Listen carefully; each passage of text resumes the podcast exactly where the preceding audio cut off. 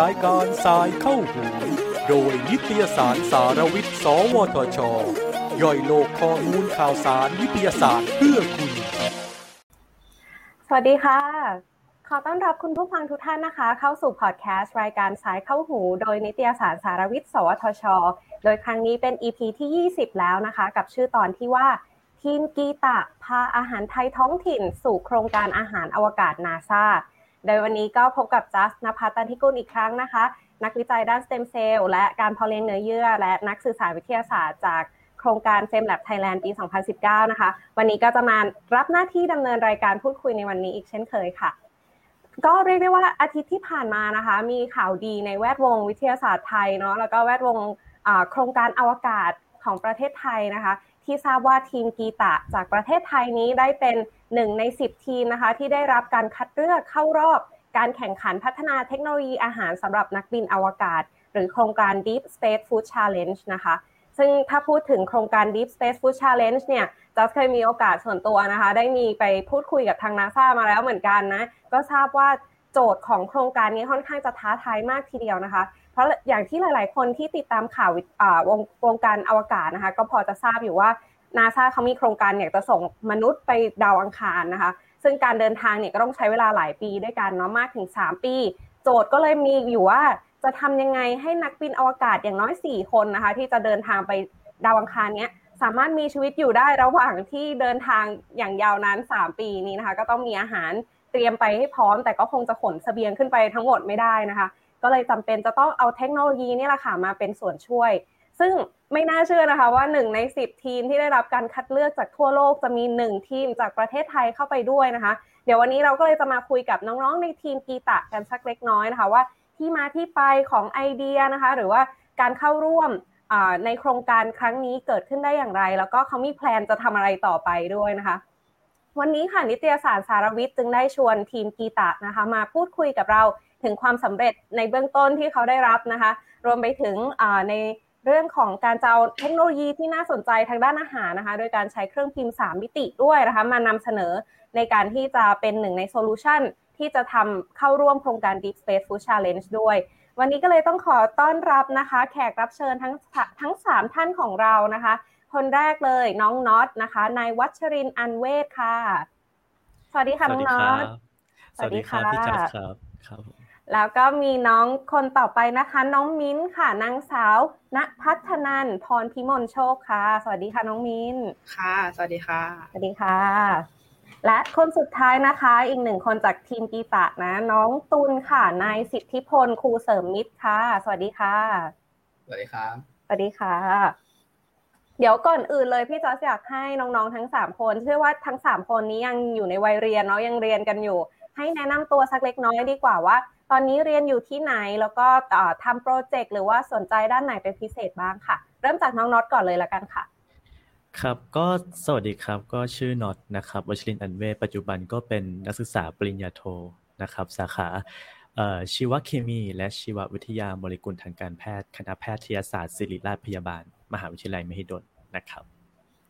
ครับ โอเค รู้จักน้องน็อตแล้ว ต่อไปขอเป็นที่น้องมิ้นละกันค่ะ เรียนอยู่ที่ไหนทำอะไรอยู่ ค่ะ ก็เป็นนักศึกษาชั้นปีที่ 4 จากมหาวิทยาลัยจุฬาลงกรณ์ คณะวิศวกรรมศาสตร์ แล้วก็สาขาอากาศยานค่ะ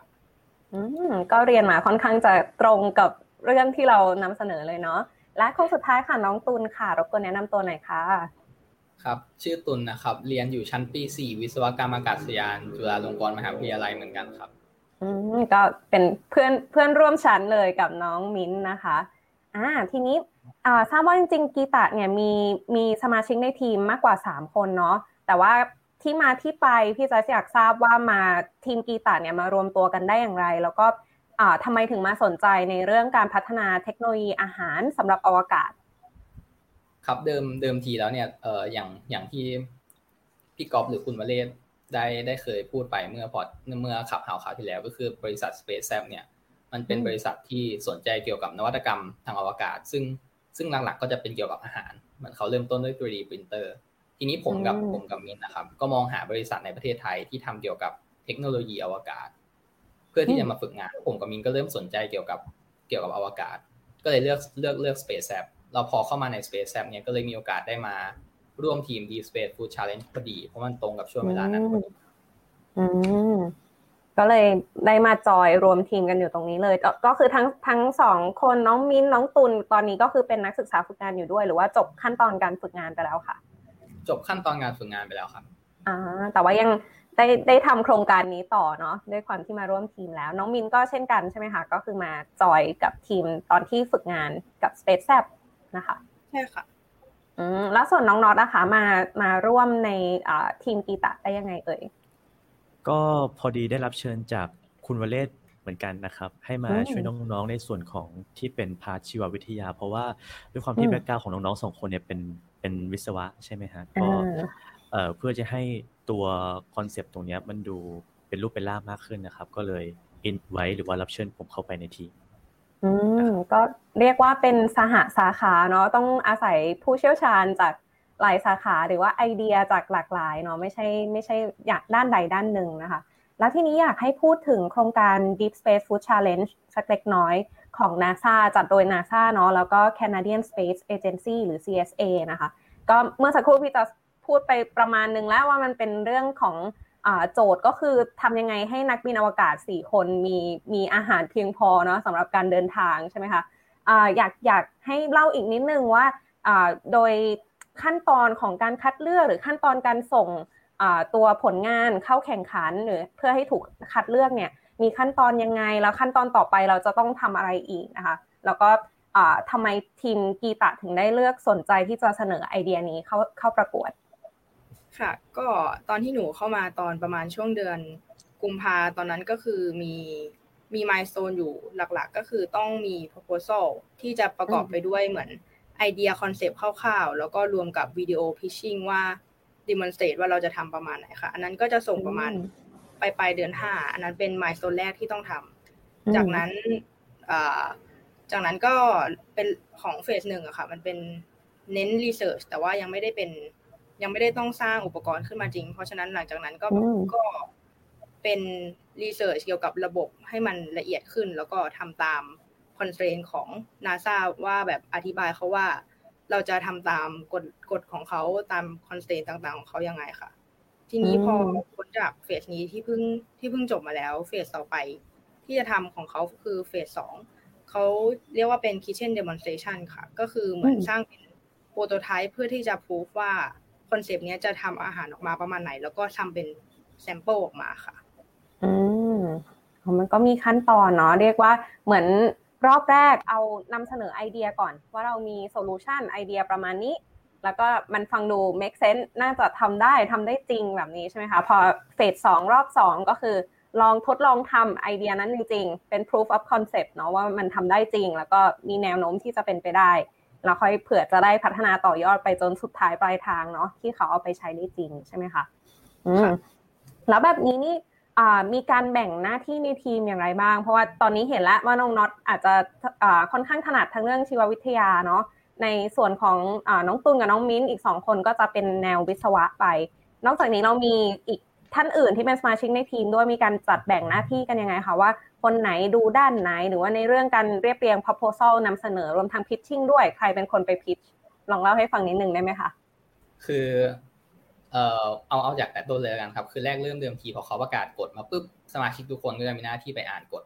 เพื่อที่จะมา discuss กันว่าเออเราเข้าใจกฎตรงกันไหมเรามี solution ประมาณไหนไว้ในหัวบ้างหรือเปล่า ซึ่ง solution แรกที่ที่ทางพี่ๆในทีมคนอื่นเสนอมานะครับ ก็คือเขาต้องการให้ระบบของเราอะมันเกี่ยวข้องกับความเป็นไทยประมาณหนึ่งรวมกับรวมกับถ้าเป็นไปได้เนี่ย เราจะผสมเทคโนโลยี 3D food printer เข้าไป เนื่องจากเป็นสิ่งที่บริษัทได้เริ่มทำมาอยู่แล้วหลังจากหลังจากที่เราคุยเรื่องนี้กันเสร็จแล้วเนี่ยเราก็แบ่งงานกันไปว่าแต่ละคนจะไปคิดไอเดียมาว่าเรามีไอเดียอะไรมาก โดยโดยไม่จำกัดอยู่แค่ว่าต้องเป็นเทคโนโลยีวิศวะ ไม่จำกัดว่าต้องเป็นเอ่อ ไบโอไม่จำกัดว่าต้องเป็นอะไรเลยครับเป็นอะไรก็ได้ให้ไปคิดแล้วหลังจากนั้นค่อยกลับมารวมตัวกันเพื่อเพื่อนำเสนอ หลังจากนั้นแล้วเนี่ย พอพอพอกลับมานำเสนอกันนะครับ ผมผมกับมิ้นก็ได้เป็นไอเดียที่ค่อนข้างใกล้เคียงกันมา ก็คือเกี่ยวกับไบโอ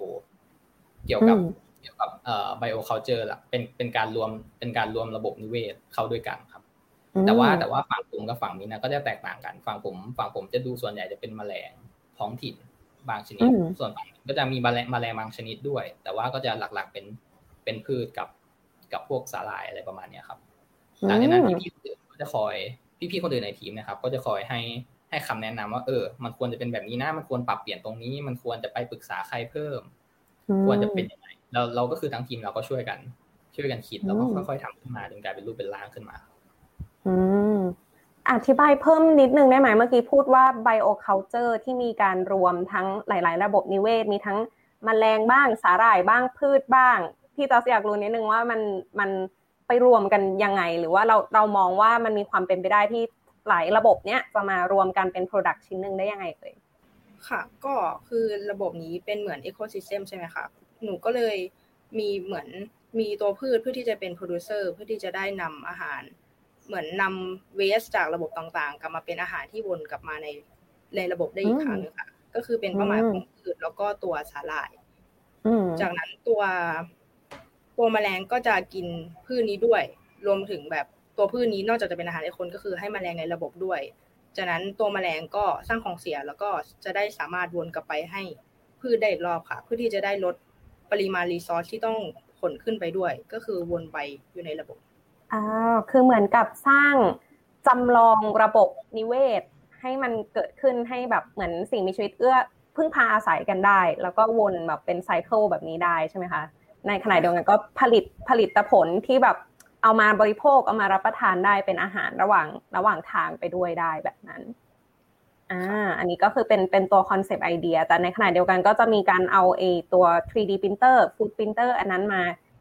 ร่วมด้วย พื่อผลิตออกมาเป็น final product ให้คนได้เอาไปทานถูกไหมคะ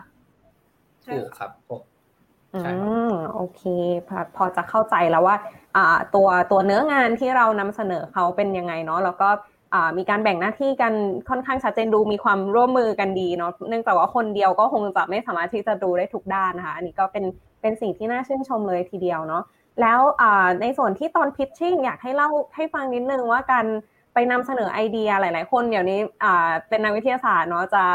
นำเสนอด้วยการเขียนก็เห็นได้อยู่บ่อยเขียน paper หรือตีพิมพ์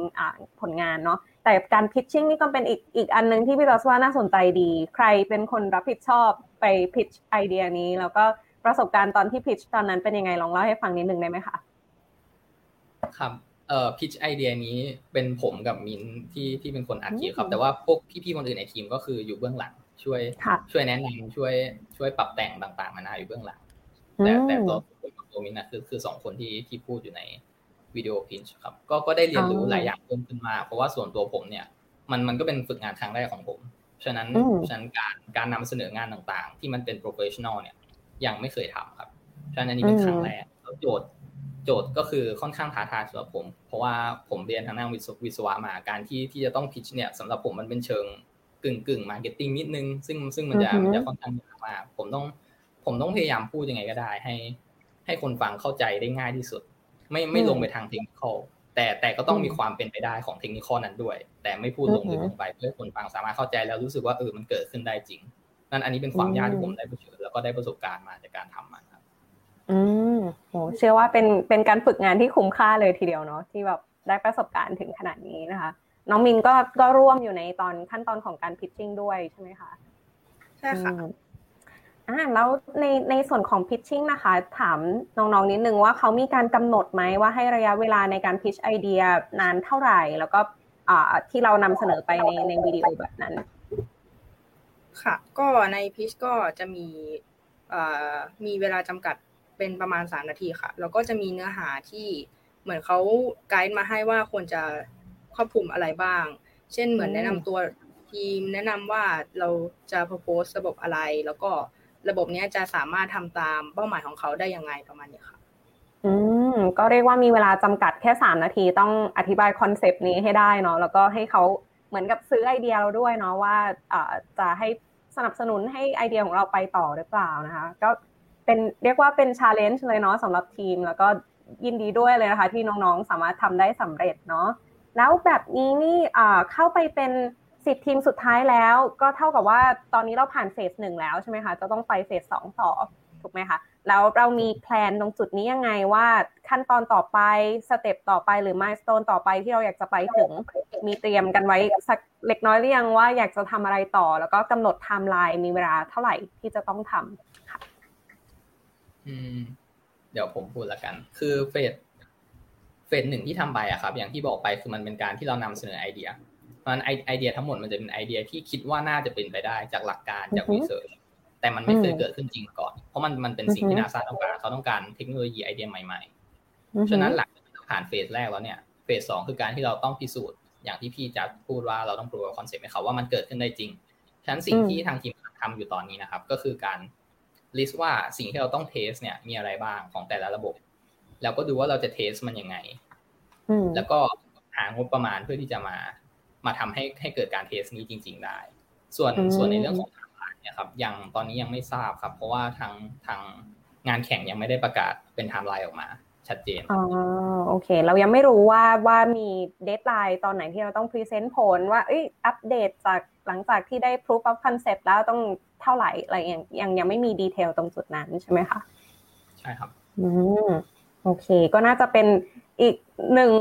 พี่ว่าแบบอีกหนึ่งช่วงที่น่าสนุกเลยนะ คราวนี้จะได้เห็นแล้วว่าไอเดียนั้นสามารถที่จะ translate มาเป็นของจริงได้ไหมเนาะอันนี้ก็น่าตื่นเต้นท้าทายแต่ว่าเมื่อกี้แอบพูดว่ายังต้องมีการหางบประมาณมาสนับสนุนด้วยใช่ไหมเปิดโอกาสดีกว่าให้น้องๆพูดตรงตรงนี้เลยเผื่อมีสปอนเซอร์ท่านไหนสนใจใช่ไหมคะเพราะว่าต้องเรียกว่าเราเป็นหนึ่งในสิบทีมจากทั่วโลกเนาะที่เข้ามาถึงขนาดนี้แล้วนะคะ ไอเดียได้เป็นที่ยอมรับแล้วอะ่ะ เหลือแค่ทำออกมาให้มันเป็นของจริงนะพี่ว่าต้องมีอีกหลายท่านที่อยากสนับสนุนแน่นอน ให้โอกาสทั้งสามคนเลยดีกว่าพูดตรงจุดนี้เลยว่า เราขาดอะไรอยู่อยากได้ facility ไหมหรืออยากได้เงินสนับสนุนสปอนเซอร์เนาะเผื่อมีสปอนเซอร์ใจดี พี่จะให้พื้นที่ตรงจุดนี้เลยค่ะ พี่น็อตก่อนเลยครับเออโอเคได้ครับ ก็อยากขอเชิญชวนทุกๆท่านนะครับ ก็อยากจะให้สนับสนุนทีมเล็ก ๆ ของเรานะครับ ก็พวกเรา ให้คำสัญญาว่าจะตั้งใจทำมันออกมาให้ดีที่สุดนะครับให้สมกับที่เป็นความหวังหนึ่งของประเทศไทยแล้วกันนะครับ ในฐานะที่เป็นตัวแทนที่เข้าไปพัฒนาระบบอาหารที่ถูกคัดเลือกโดยนาซานะครับ เราให้คำให้ความมั่นใจได้เลยว่าเราจะทำออกมาให้ดีที่สุดนะครับ เพราะฉะนั้นก็ยังเปิดรับนะครับเงินสนับสนุนจากทุกๆท่านนะครับ ผมเพราะตอนนี้เข้าใจว่าเรายังต้องการอีก เป็นจำนวนมากเลยทีเดียวนะฮะอืมเผื่อว่าถ้ามีใครสนใจติดต่อหลังไม่ติดต่อใช่สามารถติดต่อหลังไม่ได้ครับ ผมติดต่อผมได้ได้เลยครับก็เดี๋ยวขอเชิญน้องๆสองคนต่อเลยฮะ อยากขายอะไรตามสบายฮะใช่อยากพี่จอร์อยากรู้ด้วยว่าเรามีพื้นที่มีห้องทดลอง มีห้องวิจัยอะไรแบบนี้ facility ที่รองรับที่จะทดสอบระบบที่เราอยากทำแล้วหรือยัง ต้องการไปยืมพื้นที่จากใครที่ไหนหรือเปล่าอะไรที่ยังขาดอยู่ อยากให้พูดให้เต็มที่เลยนะคะ ได้ครับ ปัจจุบันนะครับในในเรื่องของพื้นที่วิจัยนะครับ ปัจจุบันตอนนี้ยังยังไม่มีพื้นที่ที่ใช้ในการพอเลี้ยงฮะเพราะว่าเพราะว่าระบบที่ที่ใช้พอเลี้ยงเนี่ยถึงระบบที่ส่งนาซาไปเนี่ยมันจะจำกัดอยู่แค่ในห้องขนาด 2 เมตรคูณ2เมตรคูณ2เมตร แต่ว่าในส่วนของการทดลองจริงเนี่ยมันใช้พื้นที่มากกว่านั้นอยู่แล้วครับเพราะว่า proof of concept เนี่ยมันไม่ใช่การที่เราสร้างเทคโนโลยี อันนี้ขึ้นมาเลย แต่มันเป็นการ proof แยกทีละระบบต่างๆ เพราะฉะนั้นมันต้องต้องใช้พื้นที่ต้องใช้ทรัพยากร แล้วผม ผมเชื่อว่าสิ่งเหล่านี้เป็นสิ่งที่ทีมเรายังไม่มีเลยครับณปัจจุบัน อืมอ่าถ้างั้นใครที่สปอนเซอร์ในจุดของพื้นที่สำหรับใช้ทดลองได้เนาะอันนี้ก็อีกหนึ่ง support ที่จะสามารถช่วยทีมกีตาได้เช่นกันนะคะน้องมิ้นมีจุดไหนไหมคะที่ยังคิดว่าทีมเรายังขาดอยู่ นอกจากเรื่องสปอนเซอร์เรื่องงบประมาณ แล้วก็เรื่องพื้นที่ที่ใช้ในการทำทดลองแล้วคิดว่า คนอื่นพูดไปครบแล้วค่ะ แต่ว่าอยากเพิ่มเติม เพิ่มเติมของตรงทุนด้วย เพราะว่า ตรงสิ่งที่ต้องใช้ทดลองครั้งนี้ค่ะ มันเป็นเหมือนเพราะว่ามันเป็นแค่ demonstration ใช่ไหมคะมันเลยไม่ได้จำเป็นที่จะต้องมีระบบครบทุกอย่างตามที่ propose ไป แต่ว่าจะเน้นเทสแต่ตรงจุดของตรงที่เป็นเมนเมนสำคัญของตัวเทคโนโลยีมากกว่าค่ะ เพราะฉะนั้นมันก็จะอาจจะต้องใช้ แบบอาจจะไม่ได้สร้างแค่ตัวที่เป็นเทคโนโลยีที่ propose ไป แต่ว่าอาจจะต้องสร้างตัวที่ใช้ test เพื่อที่จะพูฟบางอย่างที่ใช้ในการสร้างอีกทีนึงค่ะอืม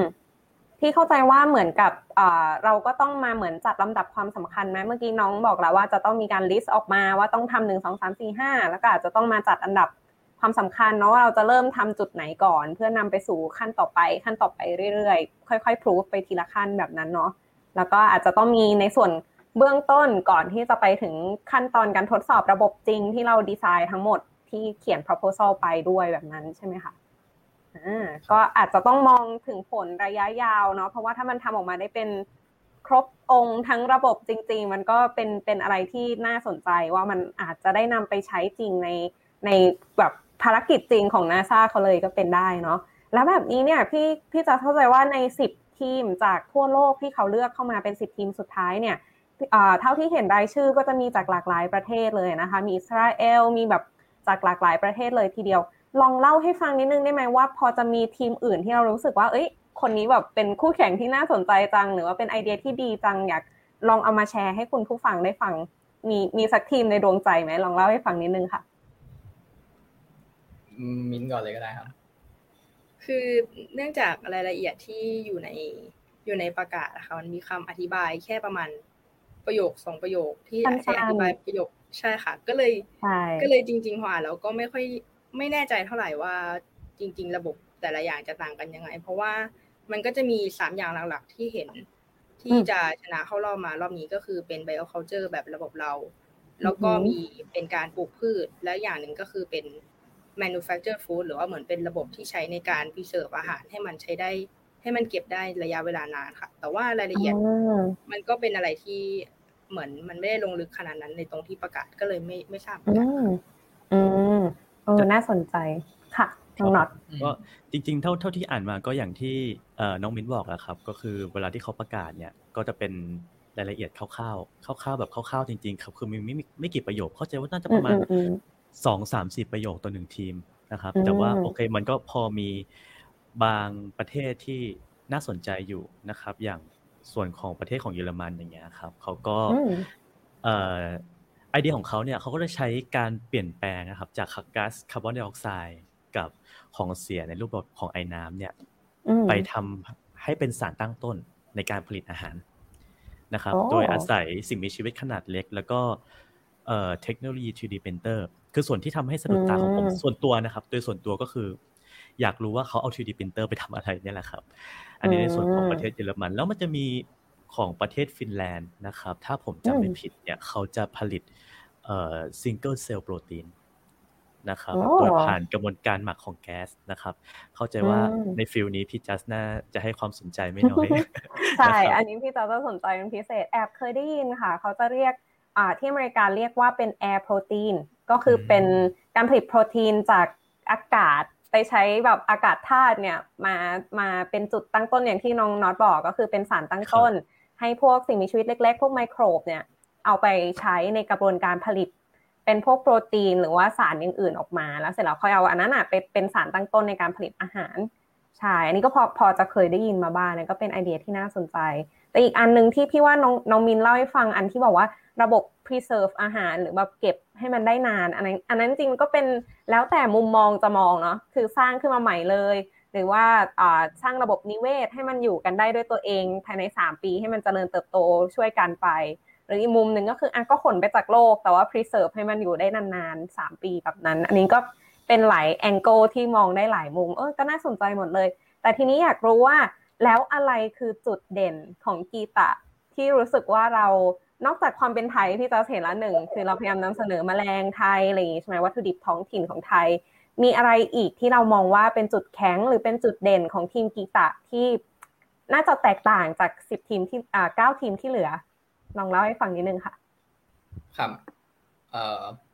ผมคิดว่าอย่างแรกเลย นอกนอกเหนือจากความเป็นไทยก็คือในส่วนของ user interface เพราะว่าถึงแม้ว่าเอาพุทของระบบเรามันจะเป็นผักผลไม้หรือว่าแมลงเนี่ย ผมผมเชื่อว่าความความน่ารับประทานของอาหารน่ะ มันมีผลต่อต่อคนที่จะรับประทานมันนั้นเราจึงต้องมีตัว food processing unit ที่ที่แปรรูปแมลงเหล่านั้นเนี่ยให้มันออกมาอยู่ในรูปที่น่าทาน เพราะบางคนก็อาจจะไม่ไม่ได้ชอบทานแมลงใช่แต่ถ้ามันออกมาในรูปที่น่าทานมันมันเป็นแค่เหมือนกับแท่งพลังงานที่มี โปรตีนมีไขมันมีวิตามินมันมันก็อาจจะเป็นอะไรที่ดีขึ้น บวกกับ user interface ของเราเนี่ย สามารถที่จะให้นักบินอวกาศคัสตอมไมซ์อาหารของตัวเองได้ ว่าอยากได้ปริมาณอาหารแต่ละอย่างเท่าไหร่ แล้วก็ต้องการรูปร่างให้อาหารของเขาออกมาเป็นยังไง ปริมาณมากแค่ไหนอัตราส่วนของอาหารเท่าใดประมาณนั้นครับ อันนี้คืออย่างแรกของเราอย่างอย่างที่สองเนี่ยก็คือ ผมเชื่อว่าหลายทีมอะก็ก็ก็ส่ง ส่งแข่งขันไปคล้ายๆ กับทีมเรา ก็คือมีระบบนิเวศแล้วก็มีตัวของ food processing unit แต่จุดแข็งของทีมเราก็คือตัวของความเป็นออร์แกนิก เพราะว่าอย่างอย่างที่จะรู้เนี่ยคือทีมของเราอะใช้สิ่งมีชีวิตหลายชนิดมากๆเลย ให้มาช่วย sustain ซึ่งกันและกัน ซึ่งมันจะเป็นการลดเทคโนโลยีที่เราต้องใช้ และโจทย์ของนาซาเนี่ยมันไม่ใช่แค่เราเอาขึ้นไปใช้บนอวกาศ แต่คือเขาต้องการให้เราสามารถนำเทคโนโลยีอาหารเหล่านี้ไปใช้กับพื้นที่ยากไร้บนโลกก็ได้ ซึ่งในบางพื้นที่เนี่ย บางพื้นที่หรือบางประเทศเนี่ยเทคโนโลยีมันอาจจะเข้าไปไม่ถึง หรือมันอาจจะเป็นการยากที่เขาจะเข้าถึงเทคโนโลยี ฉะนั้นถ้ามันสามารถที่จะซัสเซนได้ด้วยเฉพาะสิ่งมีชีวิต และมีเทคโนโลยีมาเกี่ยวข้องน้อยที่สุดเนี่ย ผมคิดว่ามันเป็นจุดแข็งของทีมเราที่ที่เหนือกว่าทีมอืมอ๋อโอเค พอพอจะเห็นละเห็นภาพคร่าวๆว่าโอเคเราเรามองมากไปถึงจุดที่แบบให้ personalize nutrition ได้ด้วยเนาะแบบว่าเลือก สารอาหารได้เลย ว่าแบบอยากจะให้ออกมาเป็นแบบไหนที่เหมาะสมของแต่ละคน หรือแม้กระทั่งรูปร่างหน้าตาอะไรแบบนี้ด้วยใช่ไหมคะที่ของอาหารให้มันดูน่าทานมากกว่า บางคนก็อาจจะกลัวนิดนึงนะถ้าให้กินมแมลงเป็นตัวตัวอันนี้ก็คงพี่ตัสก็ไม่เอานะคะ ก็อาจจะแบบทำให้หน้าตามันดูน่าทานมากยิ่งขึ้นด้วยอ่าอันนี้ก็เป็นอีกจุดหนึ่งที่ใส่ใจผู้บริโภคด้วยเช่นกันเนาะมีมีคนไหนจะเสริมไหมคะว่ามีประเด็นไหนที่มองว่าเป็นจุดแข็งอีกสำหรับทีมเรา ส่วนตัวผมมองว่าน่าน่าจะครบถ้วนนะครับ เพราะว่าที่คิดไว้ก็ตรงกับของที่น้องพูดไว้เหมือนกันนะฮะ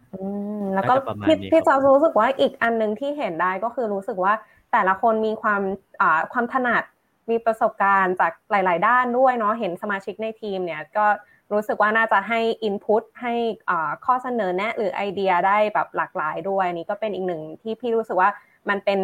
เป็นกู๊ดมิกซ์ ของทีมนะแบบว่ามิกซ์กันออกมาได้ลงตัวพอดีด้วยนะคะ อันนี้ก็น่าสนใจแล้วก็น่าสนับสนุนมากๆเลย แล้วทีนี้เมื่อสักครู่เนี่ยทีมกีตาได้พูดถึงไอเดียที่เราอยากจะทำแล้วก็ที่น่าสนใจอีกอันนึงบอกว่ามันไม่ใช่เอาไปใช้แค่ตั้งใจเอาไปใช้แค่ในอวกาศ แต่ว่ามันสามารถแอพพลายไอเดียนั้นมาใช้กับบนโลกก็ได้ด้วยเนาะแล้วแบบนี้เนี่ย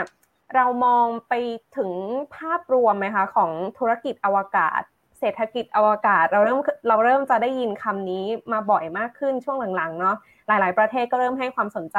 ประเทศไทยก็เริ่มละที่จะแบบเอ้ย เราต้องเริ่มทำอะไรสักอย่างแล้วไหมเกี่ยวกับเศรษฐกิจอวกาศนะคะ คิดว่า อยากให้ทีมกีตาในฐานะทีมกีตาเนี่ยช่วยอธิบายซิว่าเรามองเห็นอนาคตของภาพรวมเศรษฐกิจอวกาศ โดยเฉพาะในเรื่องอาหารที่จะไปอวกาศ หรืออาหารสำหรับอนาคตแบบนี้เรามองภาพรวมว่ายังไงบ้าง ผมว่า อันนี้เดี๋ยวผมตอบแล้วกันนะครับ ผมว่าการเกิดขึ้นของอีเวนต์เนี้ย Deep Space Food Challenge เนี่ยเป็นสัญญาณที่ดีมากๆ เลยที่จะสื่อสารกับคนทั้งโลกครับว่าความความเป็นอวกาศเนี่ยการที่เราจะพัฒนาด้านอวกาศเนี่ยมันมีหลายแง่มุม ไม่ใช่แค่เรื่องของการสร้างจรวดสร้างงานอวกาศ หรือว่าสร้างดาวเทียมแต่อย่างเดียวนะครับ คือผมเล่าให้ฟังอย่างนี้แล้วกันครับ เวลาที่เราดูหนัง เล่นเกม หรือว่าอ่านนิยายไซไฟเกี่ยวกับอวกาศเนี่ย สิ่งที่เราเห็นแน่นอนครับ มันไม่ได้มีแค่ดาวเทียม ยานอวกาศหรือว่าจรวดอยู่แล้วนะครับ เราจะเห็นแง่มุมอื่นๆ เราจะเห็นอาชีพอื่น ๆ นอกจากนักบินอวกาศ เราจะเห็นหมอที่อยู่ในนั้น เราจะเห็นนักกฎหมาย หรือแม้กระทั่งสายอาชีพอื่น ๆ ที่ไม่ได้มีความเกี่ยวข้องกับสายวิทยาศาสตร์อย่างศิลปินอย่างเงี้ยเขาก็มีส่วนร่วมใน ในในในวงการอวกาศด้วยเหมือนกันนะครับ ซึ่งผมมองว่าเรื่องพวกนี้น่าจะเป็นภาพใหญ่ในอนาคตที่น่าจะเกิดขึ้นได้นะครับ โดยการมีขึ้นของ Deep Space Food Challenge เนี่ยทำให้เราเห็นแล้วว่า โอเควงการอาหารเนี่ยครับเราสามารถไปเกี่ยวข้องกับการพัฒนาอวกาศในอนาคตได้ ซึ่งส่วนตัวผมมองว่าในประเทศไทยเนี่ยครับ จุดแข็งที่ดูจะมีมาตลอดเลยก็คือเรื่องของการการพัฒนาอาหาร และก็การเกษตรนะครับ ซึ่งมันก็เป็นเหตุผลหนึ่งเหมือนกันที่เราพยายามจะชูเรื่องนี้ครับเข้ามาเป็นจุดเด่นหนึ่ง เรามองว่าครัวไทยสามารถไปครัวโลกได้นะครับ ในขณะเดียวกันเรามองว่าในเรื่องของอวกาศครัวไทยก็สามารถไปครัวอวกาศได้ด้วยเช่นกันนะครับประมาณนี้ครับ อืมน้องตุนน้องมิ้นมีอะไรจะเสริมพี่น็อตไหมคะ ไม่มีละค่ะ อันนี้พี่จะแอบเห็นนะ พี่มองว่าเมื่อกี้น้องน็อตพูดมาเห็นด้วยมาก ๆ เลยว่าหลาย ๆ คนพอพูดเรื่องอวกาศ เทคโนโลยีอวกาศปุ๊บก็จะคิดแค่ว่าดาวเทียมกับจรวดจะต้องเป็นยักษ์ใหญ่แบบว่า SpaceX แบบนั้นนะ หรือไม่ก็ NASA ใช่ไหมคะ ที่มีแบบมีเงินมหาศาลในการจะสร้างอะไรที่ยิ่งใหญ่ขนาดนั้น เพื่อที่จะทำ mission ทำภารกิจใช่ปะแต่จริงๆแล้วถ้ามองไปใน detail อะ SpaceX ก็เป็นอีกหนึ่งตัวอย่างที่ดีนะพี่ว่าเขาเขานำเสนอให้เห็นว่ามันมีหลายทีมเข้ามาประกอบกันไม่ใช่แค่วิศวกร แบบน้องสองคนในอนาคตที่เรียนจบไปจะเป็นวิศวกรแบบนั้น แต่มันมีคนที่อยู่เบื้องหลังเยอะแยะเลยอย่างเช่นแบบถ้าใครเห็นชุด Space Suit แนวใหม่ใช่ป่ะเดี๋ยวนี้นาซาก็ใช้มันจะเป็นตัวบางๆแล้วแล้วมีดีไซน์แบบสวยด้วยอะไรเงี้ย ซึ่งเขาก็ใช้ดีไซเนอร์มาช่วยในในส่วนนั้นอะคือมันเริ่มกระจายไปแบบ อาชีพอื่นเข้ามาร่วมทีมกันมากขึ้น ไม่ใช่แค่ทีมนักวิทยาศาสตร์หรือวิศวกรรมอีกต่อไปเนาะอันนี้พี่ว่าถ้าถ้าเรามาเหมือนแบบให้ความสำคัญในการที่จะแบบทำด้านธุรกิจอวกาศเศรษฐกิจอวกาศให้มันโตขึ้นน่ะ มันไม่ได้โตเฉพาะคนที่เรียนมาสายวิทยาศาสตร์อย่างเดียวอะมันยังมันยังแตกเป็นอาชีพอื่น ๆ ได้อีก หรือแม้กระทั่งเกษตรกรต่อไปใครจะรู้เนาะเขาอาจจะแบบเป็นเป็นกำลังหลักในการผลิต สารตั้งต้นจากโรคแบบว่าเลี้ยงแมลงเยอะๆ แล้วเอาขึ้นไปไว้ใช้เป็นแบบสารตั้งต้นผลิตอาหารข้างบน เราก็ไม่รู้ใช่ไหมอยู่ที่ว่าเทคโนโลยีมันมันจะเอื้ออำนวยให้เกิดแบบ supply chain มากขึ้นแค่ไหนใช่ไหมอันนี้ก็ก็เป็นอีกอีกด้านหนึ่งที่พี่ว่าอาจจะต้องเปลี่ยน mindset คนฟังคนดูนิดนึงแล้วพอพูดอวกาศ ทุกคนก็คิดแค่ว่าอ๋อจรวดอ๋อดาวเทียมอ๋อวิศวกรแค่นี้แต่จริงๆไม่ใช่นะคะ ใช่ครับ คือโพลาเรามองว่า ในการพัฒนาอวกาศมันมีความหลากหลายที่อยู่ในนั้นเนี่ยพอเราเห็นในหลาย ๆ แง่มุมนะครับ แน่นอนว่าพอภาคเอกชนเห็นภาครัฐเห็น เรามีการสร้างโอกาสสร้างงานในนั้นมากขึ้น แน่นอนว่าการจ้างงานเนี่ยก็จะมากขึ้นด้วย ถ้าเราพูดถึงแค่ในบริบทของการผลิตอาหารกับการเกษตรอย่างเดียวนะครับ ในโลกของเราแน่นอนว่าพื้นที่การผลิตมันมีจำกัดใช่การจ้างงานก็จะมีจำกัดด้วยเช่นเดียวกัน แต่ตอนนี้ครับพอเราพูดถึงอวกาศอะมันมีพื้นที่ไม่จำกัด เราสามารถไปได้เรื่อยๆการขยายโอกาสเรื่องของการจ้างงานก็จะเพิ่มสูงขึ้นด้วยเช่นเดียวกัน อันนี้ผมก็เป็นคิดว่าเป็นประเด็นที่ที่น่าสนใจมากๆแล้วตอนนี้ครับ ถึงความสำคัญของคำว่า space economy หรือว่าเศรษฐกิจอวกาศตอนนี้อืมอืมอืมแล้วมีคิดว่าเรามีมุมมองว่า นอกจากความเห็นภาพรวมของอวกาศแล้วเราเรามองด้วยไหมว่ามีจุดไหนที่ยังยังขาดแคลนอยู่ หรือว่าจุดไหนที่ควรจะได้รับการปรับปรุงพัฒนาให้มันดีขึ้น มีจุดไหนที่เรามองว่า เอ้ย น้องๆ คนรุ่นใหม่เยาวชนรุ่นใหม่มีสิทธิ์ที่จะเข้าไปเติมเต็ม หรือเข้าไปแบบให้อินพุตเพื่อให้มันเกิดการพัฒนาในด้านที่ดีขึ้น ในเรื่องของเศรษฐกิจอวกาศบ้างเอออย่างเอาจริง ๆ อย่างที่อย่างที่ได้ กล่าวไปครับว่ามันมีความหลากหลายของมัน แสดงว่าคือ พอทุกๆ คนสามารถเข้าไปมีส่วนร่วมได้ครับ เราสามารถใช้จุดเด่นของตัวเองที่มีอยู่แล้วครับ เข้าไปร่วมพัฒนาได้เลย เราอาจจะสร้างสรรค์งานศิลปะที่ส่งขึ้นไปในอวกาศ เราอาจจะไม่ได้ต้องปรับอะไรเพิ่มถ้าเราเป็นศิลปินอยู่แล้วนะครับ เราพัฒนาอาหารไปอวกาศ เราอาจจะไม่ได้อาจจะไม่ต้องปรับอะไรเพิ่มมากนัก ถ้าเรามีองค์ความรู้เรื่องของการพัฒนาอาหารอยู่แล้ว เพียงแต่ว่าเราอาจจะต้องเข้าไปพูดคุยนะครับ กับคนที่ทำงานด้านอวกาศมานะครับ ผมว่าความสำคัญเลยก็คือเรื่องของ collaboration เนี่ยแหละฮะที่จะพัฒนาองค์การอวกาศได้ เพราะว่าอย่างที่พี่จัสได้บอกไป และนี่คือสิ่งที่ทีมเราพยายามทำก็คือ เราพยายามติดต่อพูดคุยสื่อสารกับคนที่มีความเชี่ยวชาญในด้านต่างๆ เพราะแน่นอนว่าลำพังแค่พวกเราอะครับ เราไม่สามารถสร้างงานนี้ขึ้นมาได้ เพราะงานนี้เป็นงานหนึ่งที่ต้องอาศัยความเชี่ยวชาญในหลายด้านมาก ๆนะครับ เพราะฉะนั้นถ้าอยากจะฝากเป็น take home message ก็คือการที่จะพัฒนาวงการอวกาศได้สำเร็จเนี่ยต้องอาศัยความร่วมมือ collaboration สำคัญมากนะครับ แล้วก็ไม่ใช่จากหน่วยงานใดหน่วยงานหนึ่งครับ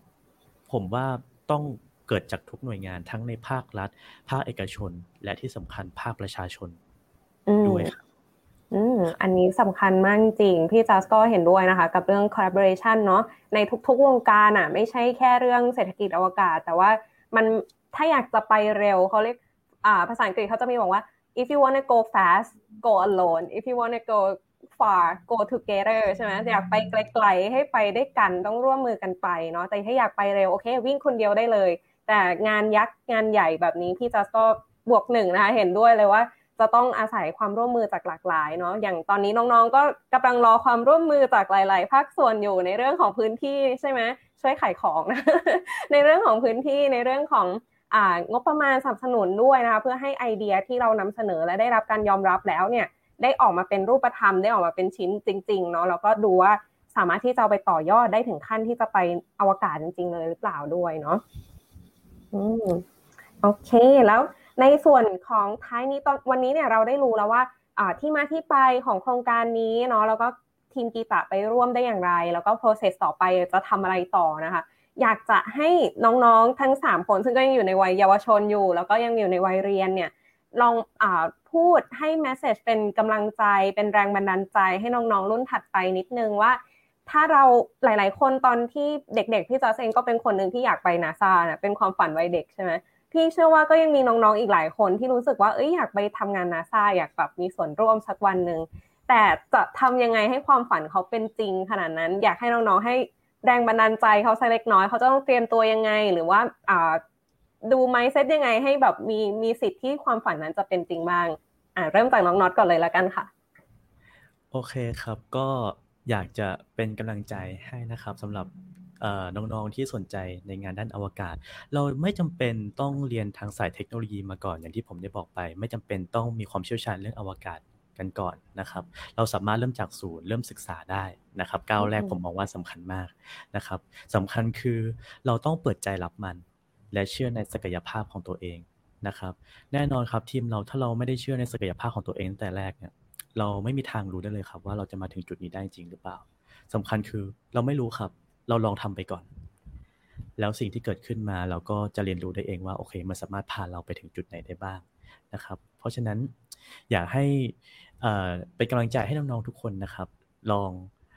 เอาสิ่งที่ตัวเองมีสิ่งที่ตัวเองถนัดนะครับ ลองมารวมทีมกัน แล้วก็สร้างสรรค์ผลงาน อันหนึ่งที่เกี่ยวข้องกับอวกาศดู ผมมีความเชื่อเหลือเกินครับว่าถ้าเกิด เขาได้ทำในสิ่งที่เขาสนใจจริงๆเนี่ยฮะงานที่ออกมานะจะเป็นชิ้นงานที่น่าสนใจมากๆนะครับผมก็อยากจะฝากไว้เท่านี้ครับเป็นกำลังใจให้น้องๆทุกคนครับ ทีนี้เดี๋ยวให้น้องๆสองคนน้องตุนน้องมิ้นต่อเลยครับ น้องตุนก่อนเลยละกันค่ะ ได้ครับก็คือผมผมมองคล้ายๆพี่นอนนะครับ ผมมองว่าการที่การที่เราจะ การที่เด็กๆรุ่นใหม่เนี่ยจะมีส่วนร่วมในอวกาศเนี่ยผมคิดว่าอย่างแรกที่ควรจะมีก็คือมีความสนใจ ขอแค่ถ้าถ้าถ้าน้องๆมีความสนใจเนี่ยไม่จำเป็นที่จะต้องชอบยานอวกาศ ไม่จำเป็นที่จะต้องชอบดาวเทียมก็ได้ เพราะว่าการที่ถ้าสมมติวันหนึ่งมนุษย์จะขึ้นไปใช้ชีวิตอยู่บนอวกาศ ไม่ว่าจะระยะยาวหรือว่าจะถาวรเนี่ยมันสิ่งที่มนุษย์ต้องการเนี่ยก็จะเป็นทุกสิ่งทุกอย่างที่มนุษย์บนโลกต้องการ เพราะฉะนั้นทุกอาชีพบนโลกที่ส่งเสริมสิ่งต่างๆ ให้มนุษย์โลกมีเนี่ยบนอวกาศมันก็จะจำเป็นต้องมีเหมือนกัน ราะฉะนั้นไม่ว่าน้องจะชอบด้านไหน น้องจะเป็นหมอ น้องจะเป็นนักฟู้ดไซน์น้องจะเป็นอะไรก็ตาม ถ้าน้องสนใจว่ากับผมคิดว่า ผมว่าน้องสามารถเริ่มต้นได้ มันไม่ได้ไกลตัวอย่างที่คิด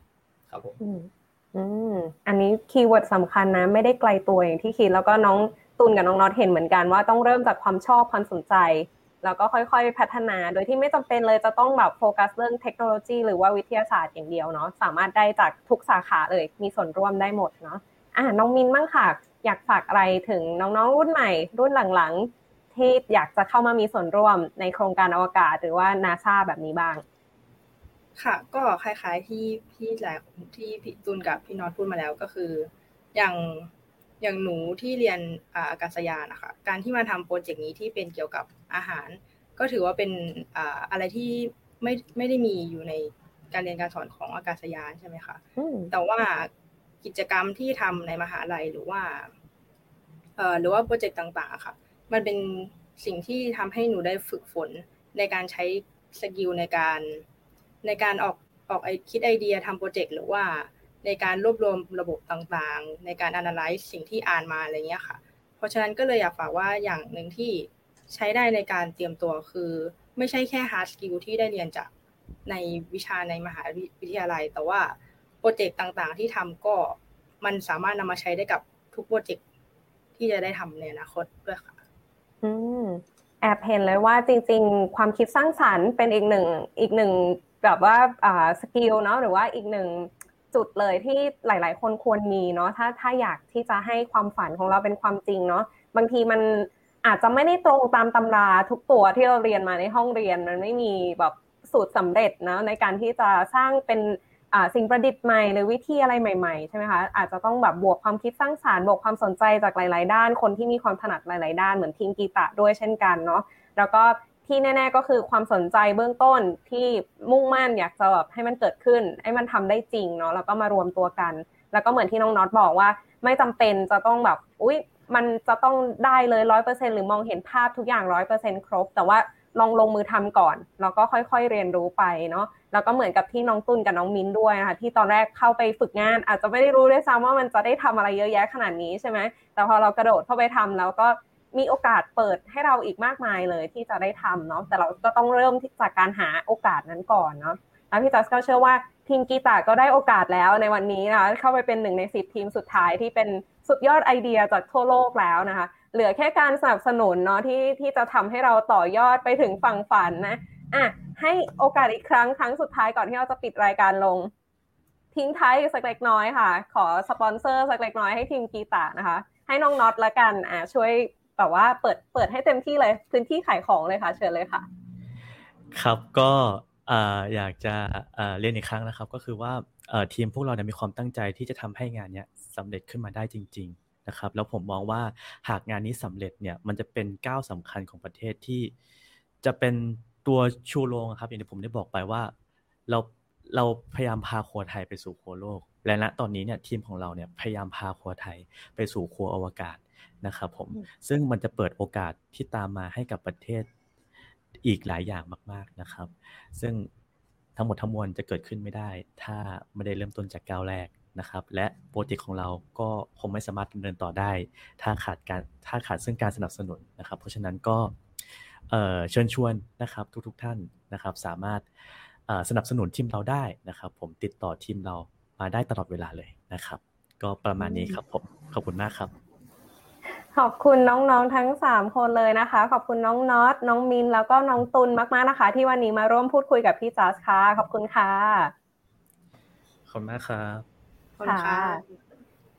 ค่ะ แล้วก็ยังไงนะคะ สุดท้ายนี้พี่จัสเองก็ต้องขอเอาใจช่วยนะคะทีมกีตะเลยให้ได้ผ่านเฟสที่ 2 ต่อไปนะ ในการทำ proof of concept นะคะ แล้วก็สามารถที่จะพาไอเดียนี้ให้ได้ออกมาทำเป็นของจริง แล้วก็สามารถไปจนถึงอวกาศได้เหมือนที่น้องน็อตบอกไว้นะคะ ว่าครัวไทยจะไม่ได้ไปแค่ครัวโลกนะแต่จะไปถึงครัวอวกาศเลยนะคะฝันให้ใหญ่เราก็ต้องไปให้ถึงนะ แล้วก็พี่พี่จัสก็เชื่อมั่นว่า ฝีมือคนไทยฝีมือเด็กไทยนี้ไม่แพ้ชาติใดในโลกเลย แล้วก็จะต้องทำได้แน่นอนนะคะ ถ้าเราไม่ลดความมุ่งมั่นตั้งใจหรือว่ายอมแพ้ไปซะก่อนนะคะ พี่จัสก็ขอเป็นกำลังใจให้นะคะ และสุดท้ายนี้นะคะพี่จัสก็ต้องขอขอบคุณท่านผู้ฟังทุกท่านนะคะ ที่ติดตามรับฟังรายการทรายเข้าหู โดยนิตยสารสารวิทย์ สวทช แล้วกลับมาพบกันใหม่กับสาระความรู้วิทยาศาสตร์และเทคโนโลยีที่น่าสนใจแบบนี้ในตอนหน้าสำหรับวันนี้ดิฉันจัสนภัทรตันทิกุล และน้องๆทีมกีตาต้องขอตัวลาไปก่อน สวัสดีค่ะ